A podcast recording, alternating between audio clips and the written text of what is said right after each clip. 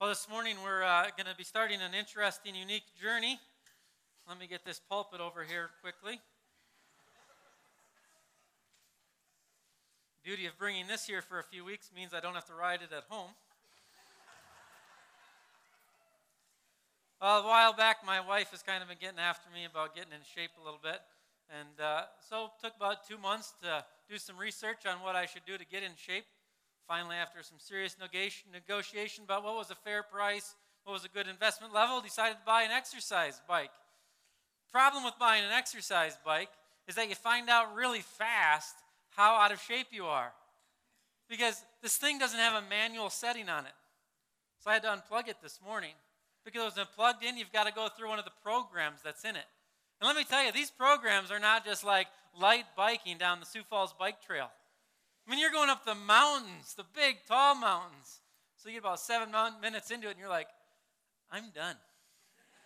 I haven't finished one of the programs yet.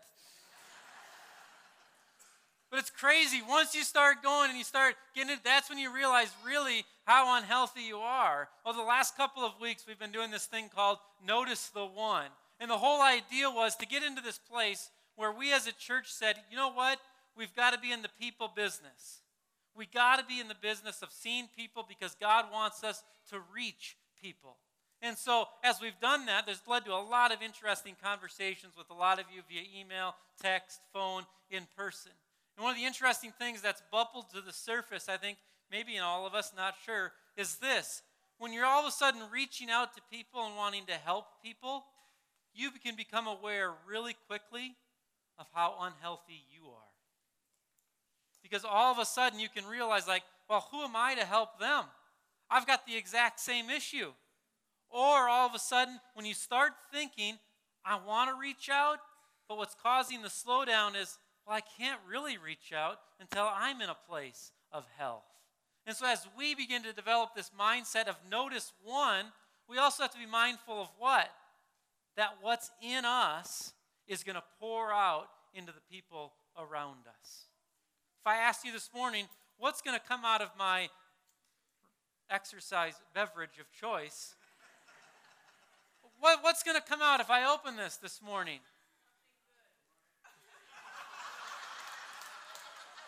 Wow. Ushers, ushers, right there. Nothing good. Let me tell you what's going to come out of this pure green gold. Oh, man. You, there was no doubt this morning, right? You can see right through it. Nobody was probably doubting that what's going to come out of that bottle is Mountain Dew. That's the beauty of buying a bottle. You see it, you know exactly what's going to come right out of it. This morning, though, if I asked you, what's going to come out of you if you were poured out? What would come out? The challenge for us is that we're not a clear bottle. You have no idea what's going on inside of here. I have no idea what's going on inside of there. But if you were going to be poured out this morning, what would come out? Or actually, let's just deal with reality. What's coming out every single day as you're interacting with people and as you're going through life? Because every day our lives are being poured out. Is it health? Is it that which would bring well being to the people that are around us. I guess to start, though, we've got to ask the question what does it mean to be healthy? And so this morning, we're going to look at a variety of scriptures. They're going to be on the screen for us. What does it mean to be healthy? Well, healthy is not perfection. A lot of us have that view in Christian world is that I'm supposed to be perfect. That the reality is this God doesn't have the expectation of perfect. Here's what He has he, We who are healthy have our whole being reflecting the character and the purposes of God. That's what it means to be healthy in the Christian walk, is that who we are as our person, our mind, soul, body, and spirit, reflects the character of God and we reflect the purposes of God. That doesn't mean we do it 100% of the time perfectly but to be healthy. That's who we are. So I want to run through a variety of scripture passages to show you this truth, where it comes from. Let's start in Genesis 1. In Genesis 1, the Bible kind of tells us about creation. The whole point is saying, hey, God is the owner. God is the creator.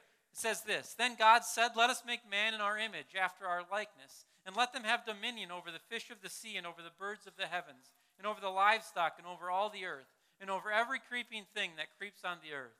So God created man in his own image. In the image of God, he created him. Male and female, he created them. The whole point here, the whole emphasis is that God is elevating humanity to a different place than the rest of creation. So the rest of creation was talked about before this in Genesis 1, and now it's basically saying, hey, humanity is different. What, hum- what makes humanity different is that humanity is created in the image of God, that we're supposed to reflect the character and the traits of God. Now let's turn to Jesus and what Jesus has to say in the book of Matthew. And what we see here is Jesus saying to the religious leaders, What is the most important law? What law summarizes everything? And so it says, And he said to him, You shall love the Lord your God with all your heart, and with all your soul, and with all your mind. This is the great and first commandment. So Jesus is saying, Hey, this is the one law that summarizes all of the laws that I've ever given you. And here's what it is with your whole being, your heart, your soul, your mind. In the other places it's recorded in Mark and Luke, he talks about with all of your strength. Very simply put, with your whole being, love God. This is the summary of the law, which you could send and say is the perfect reflection of what God desires. So God desires that our whole being would be in love with Him, would love Him and reflect His purposes. So let's now go on to the rest of the New Testament in the book of Ephesians. And what we're getting here is we're getting a sentence that hopefully gives you a glimpse, returns us again to why humanity exists. And it says this And to be renewed in the spirit of your minds, and to put on the new self, created after the likeness of God in true righteousness and holiness. This is in a passage in Ephesians 4 where it's reminding Christians, saying to Christians, hey, let me tell you what you're supposed to be about what you're supposed to be about is putting to death this old stuff, and now you're supposed to be putting on this new life after forgiveness in Jesus. And this new life is what? The image of God. You're supposed to be putting on this new self, which is what? To reflect the image of God. I hope you see this going back to Genesis 1 here. Because basically, here to summarize it this the Bible's this Genesis 1, everything is good. After that, we, humanity makes mistakes, everything is bad. Jesus comes, forgives us through the cross, and the point is to restore us back to Genesis 1 and 2, where we reflect the image of God again. So the purpose of humanity, we're healthy when what? We're reflecting the likeness of God. And let's look at 1 John chapter 3 once. This emphasizes the journey that we're on. Beloved, we are God's children now, and what we will be has not yet appeared. But we know that when he appears, we shall be like him because we shall see him as he is. This is reminding us that right now we don't see Jesus Christ in fullness, and we ourselves are not perfect either. The Bible word for this is glorified. It's basically saying, hey, when Jesus comes back, when you see him like he is, then guess what? You yourself are going to be glorified. This is the emphasis here. This is a journey. It's not about perfection, it's about what? It's about being on a journey of becoming who God created us to be. Again, let's reflect on that definition of health for a moment. To be healthy is to love God with our whole being, to reflect the image of God with who we are, to reflect the purposes of God. And so, if we're going to pursue health, we have to, with our whole being, reflect the image and the purposes of God. The reality is this if you looked in each of us, and if you saw what was coming out of each of us, it's not always the image of God. The best way to describe the image of God is to look at the fruit of the Spirit, because the Spirit is God. And so, what the Spirit produces is the character of God. The fruit of the Spirit love, joy, peace, patience, kindness, gentleness, self control.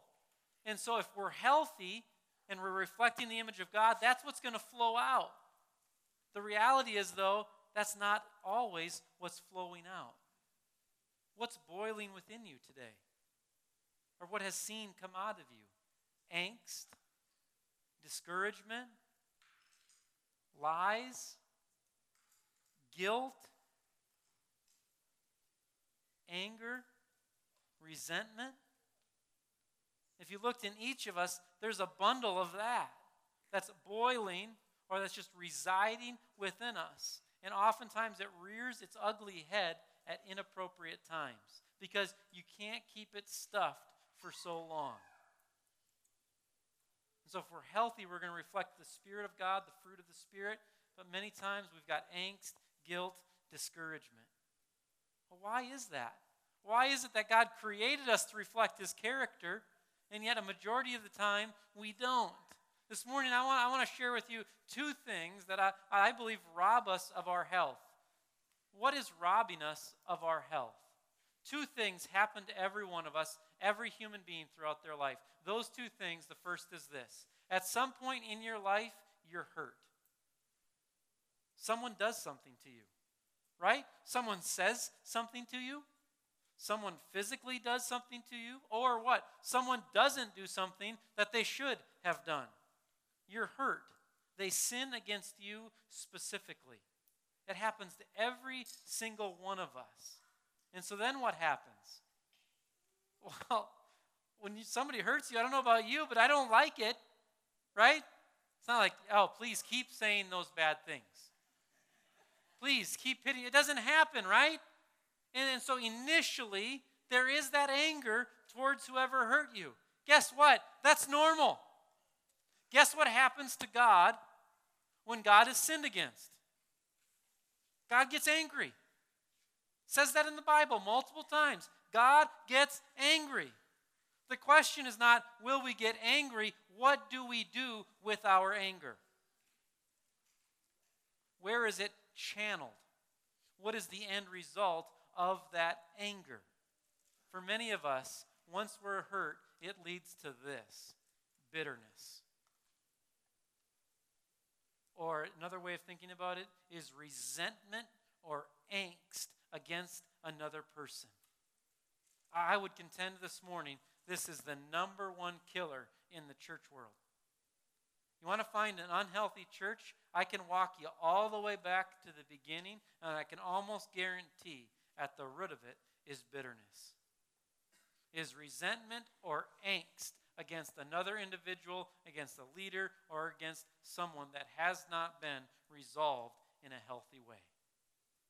So, what happens? We become bitter. That leads to separation from individuals. It also leads to what? I'm going to pull back from God. I'm pulling back from God because I know what's within me doesn't match up with what's in God. We just got done praying the Lord's Prayer. Some of you have prayed this hundreds of times, if not thousands of times. In the Lord's Prayer, forgive my sins as I forgive those who sin against me. This is the one sentence throughout the whole Bible I would contend that, that is maybe the most difficult to understand and trips a lot of people up. That the forgiveness I receive from God is dependent upon the forgiveness I extend to others. That's the literal reading of it. That's not what's taught throughout the Bible in consistency. What's taught throughout the Bible is this is that if I've been forgiven by God, I'm going to forgive others. Because anything else is inconsistent. If you have an apple tree and you walk out and you're like, wow, that's a really nice orange, I think we'd all agree what? Something's wrong with the apple tree. And so, if you have a Christian who's not extending forgiveness, the Lord's Prayer is screaming, there's something wrong with that Christian. Because at the heart of Christianity is forgiveness. And this is so critical to remember. What does forgiveness imply? If I come up to you and I say, I forgive you, it implies what? You've done something wrong. So you're not glossing over it. You're not like, oh, it wasn't that bad. Don't worry about it. You didn't do anything. No. When you extend forgiveness, you're saying, yeah, something was done wrong. But here's what I'm going to do I'm releasing you from the punishment of what you've done wrong. So many of us have been wronged, and it sits. And then it creates bitterness. Bitterness comes and it just rots away the soul. There's something else we're guilty of in the church when it comes to bitterness. That's passive affirmation of bitterness. So many of us Christians struggle with very simply with this Minnesota nice. How many of you know what I'm talking about when I say Minnesota nice? You know what needs to be said, but you don't say it.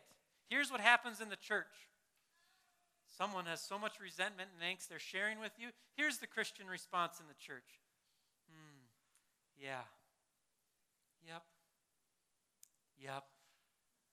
Yeah. I'd feel that way too. Yep. Do you know what you've just done for about a minute and a half?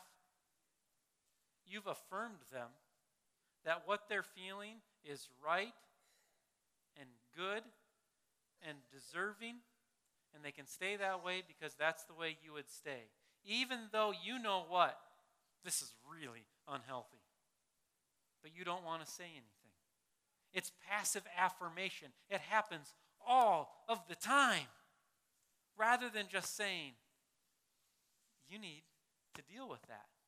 That's inappropriate. Now, that's really, really hard to say. But let me tell you this morning there's no neutral. There's no neutral. You're either affirming someone in it or you're encouraging them to step out of it. Neutral is affirmation. We need to encourage one another to step out of it. The number one thing taking us on a detour from health is bitterness. The second, num- second thing that takes us on a detour from health is something all of us experience in life, and that's grief. And this is a hard one.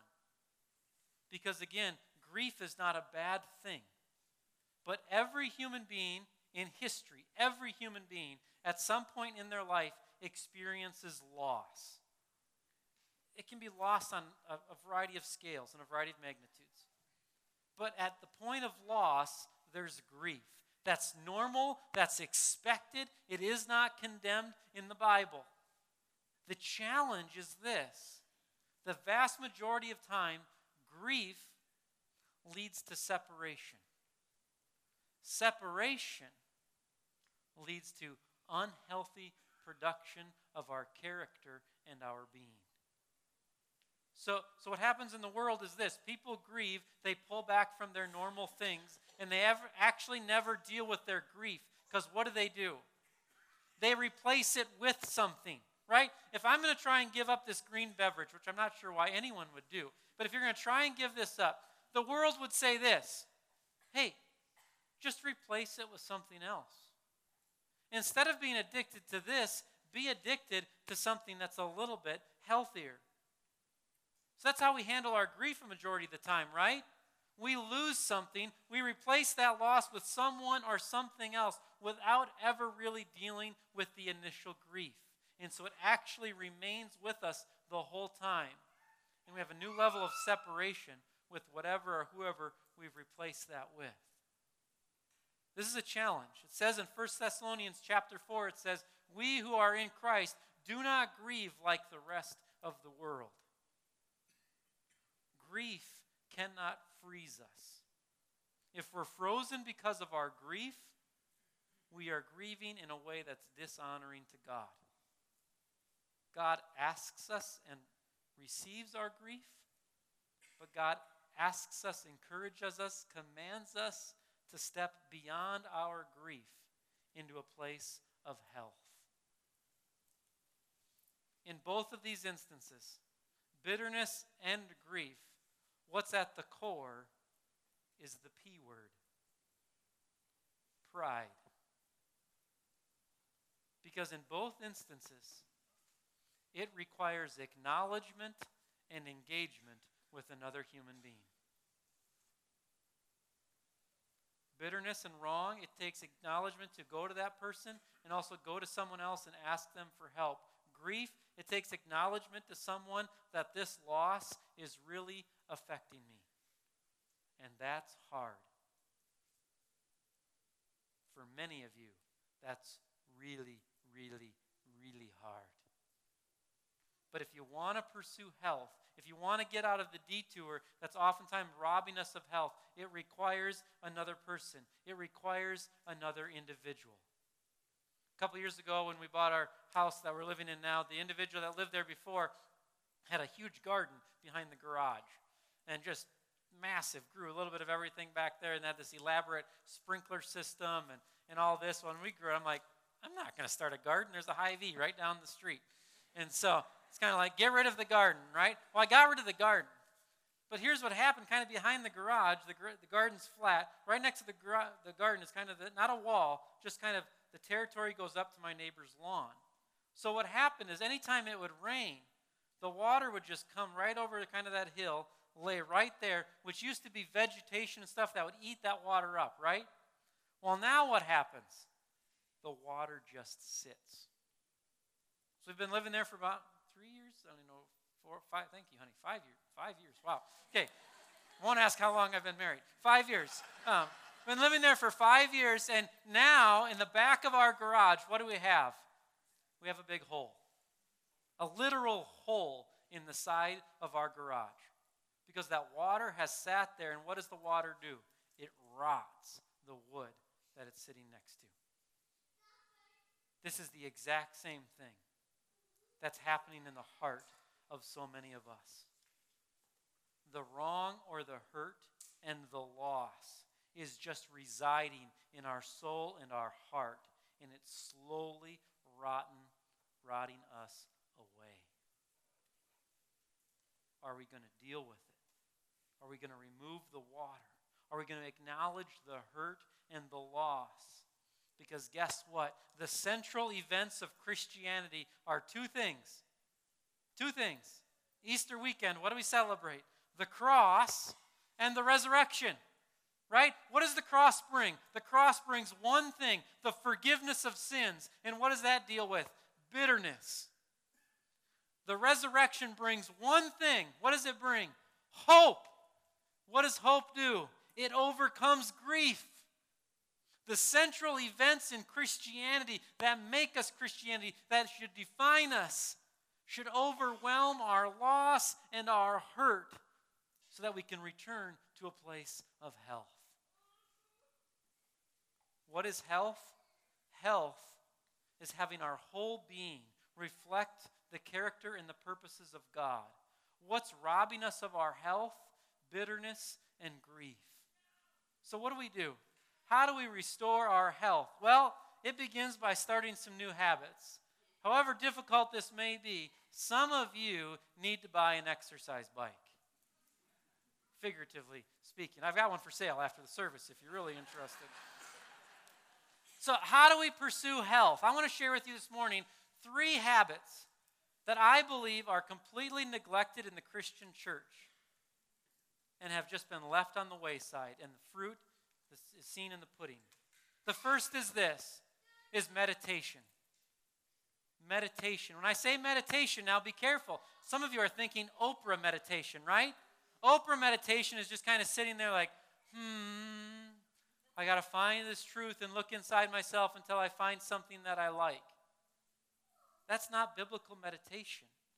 Meditation is encouraged in the Bible. Psalm chapter 1, it says this Psalm chapter 1, verse 1 and 2, it says, Blessed is the man who walks not in the counsel of the wicked, nor stands in the way of sinners, nor sits in the seat of scoffers, but his delight is in the law of the Lord. And on his law he meditates day and night. This is found throughout all of the Psalms. I'd encourage you, find it everywhere. It talks about meditating upon God or the ways of God. To meditate is not to sit with an empty mind, but is to reflect and remember the Word of God. Too many of us treat Christianity like a microwave. It's not a microwave, it's a crock pot. Here's what you have to do when you read your Bible it's not like, well, nothing in it for me today. I'm done you read your Bible, you got to think about it. You got to take a few moments and reflect upon it. What is it revealing about God? What is it revealing about the purposes of God? You got to reflect, okay, what would it look like in my life if I implemented those things? Meditate upon it. Some of you, I know I've dealt with some of you on this, you feel guilty that you don't have a lot of the Bible memorized. I'm here to tell you there's no exam. There's no exam. No one's going to ask you at the pearly gates. No one's ever going to ask you in heaven someday, can you quote Job 9:17? It's not going to happen. I don't care how much of the Bible you have memorized. How much of the Bible do you have rememorized in your heart? What I mean by that is this Do you know the promises and the purposes? That doesn't mean memorizing word for word where the comma is or where the period is or if it was what word. It's remembering the truth that was made known. So, very simple truth the Lord is with me. It's taught multiple places all over the time. I've got to remember that truth. I have to pound it into my soul and my heart. Meditation. This is just odd, I know. But you want to deal with grief and bitterness? You've got to have the promises so ingrained in your heart that you've got weapons to fight it. Meditation, number one. Number two, more uncomfortable, confession. This has been completely lost. And partially for good reason. Because here's what we do in the Christian church we go to extremes, right? There's certain segments of the church that still practice confession. Well, then there's certain elements of us, we'd be included in this, that believe that the way that that is practiced is actually biblically unfaithful. Where confession is for the purpose of receiving forgiveness from God, and where then your salvation is dependent upon making sure you receive that forgiveness. We believe and teach that the Bible teaches that when you're forgiven by God, you are declared justified. You are righteous. It's not this in and out thing. God covers you with the righteousness of Jesus Christ. And so the purpose of confession is not to go and hear a word of forgiveness from God, which we do need, but hear it this it's not to hear a word of forgiveness so I'm saved again. It's to be reminded of what He's promised and what He's done. The real purpose of confession for you and I is found in James chapter 5. James chapter 5 says this Therefore, confess your sins to one another and pray for one another that you may be healed. Okay, this is really uncomfortable. When is the last time you confessed a sin to someone else? When is the last time you confessed a sin to someone else? I would contend, not I, James chapter 5 contends, that this is an expectation of the Christian walk. Why? What? Catch this now. The why is so important. It's not like God is up there like, oh, I just want them to remember. I want them to have to list it off. No, no, what? So that you may be healed. The purpose of confession is to bring it out in the light so you have someone that can come around you, encourage you, hold you accountable, walk alongside of you because you cannot do it on your own. If you think you can, you're sinning again. Confession, acknowledging your wrongdoing to a brother or sister in Christ so that you may be healed. Our health is being robbed because we don't have this simple practice in our life. So many of you came in here this morning and deep down, I believe that you believe that you're the only one struggling with whatever you're struggling with. Your perception of the majority of people in this room is a stained glass perception. When in reality, your view of the majority of people in this room should be a broken glass perception. That when you acknowledge your wrongdoing, there's not going to be laughter. There's going to be sorrow alongside of you that hears and receives. We don't confess that we can hear, oh, it's okay, that happens to everyone. We confess so that we have someone that can say to us, Jesus forgives you. Now let me pray and walk alongside of you. Meditation and confession. And the third habit, the third habit, now we can have some fun, okay? Lighten up a little bit, everybody. Okay, meditation and confession. The third one, celebration. People, people, people. We are the just Christians should be partying more often. Now, some of you got the complete wrong picture in your mind when I said partying, partying, partying. Okay? Christians have more to celebrate than anyone else. And we should be bold about that. We should be pure bold about that, almost to the point of cockiness. We've got more to celebrate than anyone else. Why it says in Philippians chapter 4, it says, Rejoice in the Lord always. Again, I will say, Rejoice. I could, I could put hundreds of verses up on the screen today. Rejoice, rejoice, rejoice. In the Old Testament, God mandated at least five, at least five festivals to what? Celebrate, to simply party. People, you are horrible at this. Here's what we do, right? It's Sunday afternoon. We have somebody over for lunch. We have somebody over for lunch, and oh, we get done with lunch. Like, well, let's help with the dishes. And so then it's like, everybody's got to help with the dishes because what? You feel bad leaving the house if the dishes aren't done. Rather than just saying, you know what? Forget the dishes. Who cares what the kitchen looks like on Monday morning? But when was the last time you just had a Sunday, you just had a Sabbath where, you know what? There's no schedule. We're just going to party all day long. Because you know what happens on Easter? You spend all of your time getting ready for Easter, and then what do you do? Spend all of your time delivering Easter, and then you spend all of your time cleaning up from Easter. You actually never celebrated. Because we've turned hospitality into a professional profession rather than an outflow of who we are. We have to party more. Get together and rejoice and celebrate the gift of life. Why? Because if you do not party, if you do not celebrate, you're going to find yourself on an endless trek for more and more and more. Because when you do not celebrate, you're saying this to God God, what I have is not enough, and you're not enough. But when you celebrate, what are you doing? You're just saying, God, this is awesome. Everything I got right now, God, is awesome, and you're awesome. Without celebration, we live in constant motion, needing more and more and more. When's the last time that you intentionally celebrated? We need to celebrate more. We need to party more so that we can give God thanks in recognition for what He's done and who He is. So, how about you? Which habit, which habit do you need to begin to develop? Meditation, confession, or celebration? Close with these thoughts on the issue of habits. Most of you see these three habits like a vending machine push this button, and out comes this. I'll maybe go to the vending machine every once in a while.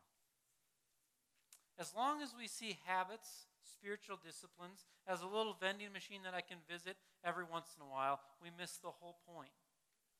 God's not saying, hey, this is another to do that you have to do. What God is saying is this this is the way that I've orchestrated life. It's a way of life to be in relationship with people that you can confess your sins. It's a way of life to have time set up throughout your day where you can reflect upon the Word of God. It's a way of life where you can take a seventh day off every week and just celebrate. That's a way of life. No one has to tell me, hey, Rich, make sure you watch the Super Bowl tonight. Right? It's not like a habit that you have to be reminded of. That's just a way of life that I don't even think about. You just do guess what? These things need to become just a way of life. This is how we live. We live in meditation, we live in confession, we live in celebration. Today, God is asking some of you to acknowledge your bitterness or your grief. Some of you, you just, it's time to open up.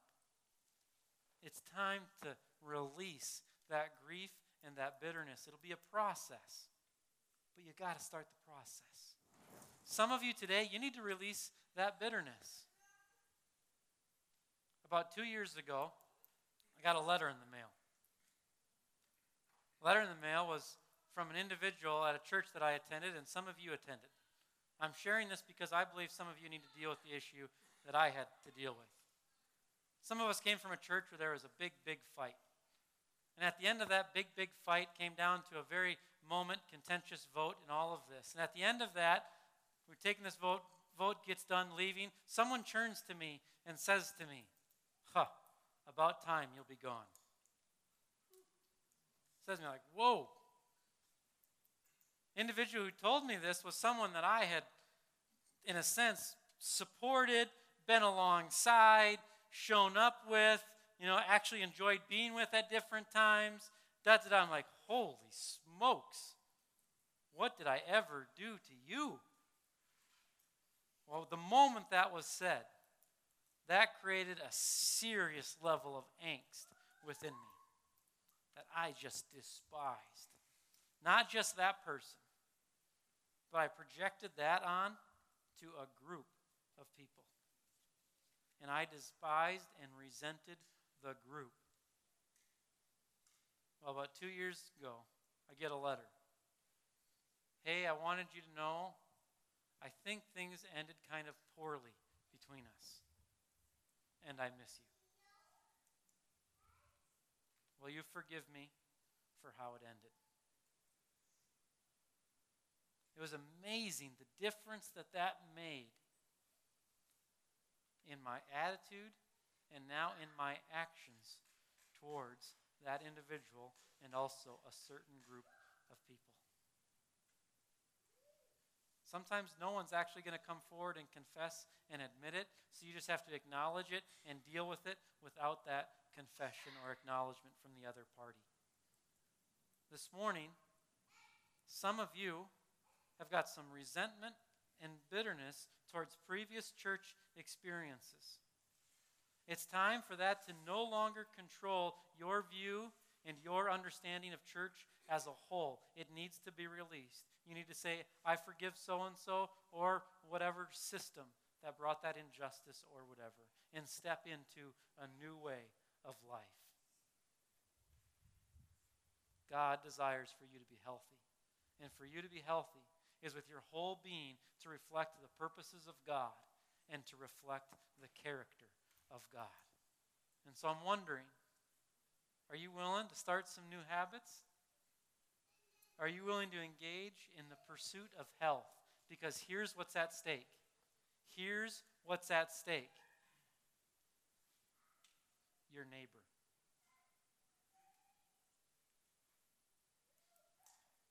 The one in your path. That's what's at stake. Because your unhealthiness is restricting you from being the instrument that God wants to use in your neighbor's life or in the person's life in your path. You're going to heaven. You can go to heaven grumpy and full of grief all you want. Is your neighbor going to heaven? And until you and I can deal with the underlying issues so we can be healthy people, we can't truly help our neighbors. So I invite you today to start some new habits meditation, confession, and celebration. Let's pursue health together in the weeks ahead. Let us pray. Everlasting God, we come before you this morning and we acknowledge that oftentimes we've stuffed the stuff in our lives. Lord, we release at this time into your hands those losses and those hurts. And we pray now that you would comfort and redeem our hearts, that you'd restore us to health, that you, God, would give us the necessary discipline to establish some new ways of living. And so this morning, Lord, I want to pray specifically that you'd put on the mind of each of us which habit you want us to focus on. Lord, right now, put on the mind of each person one habit that you want them to develop. So, God, we thank you for your patience with us. We thank you for your forgiveness. In Jesus' name.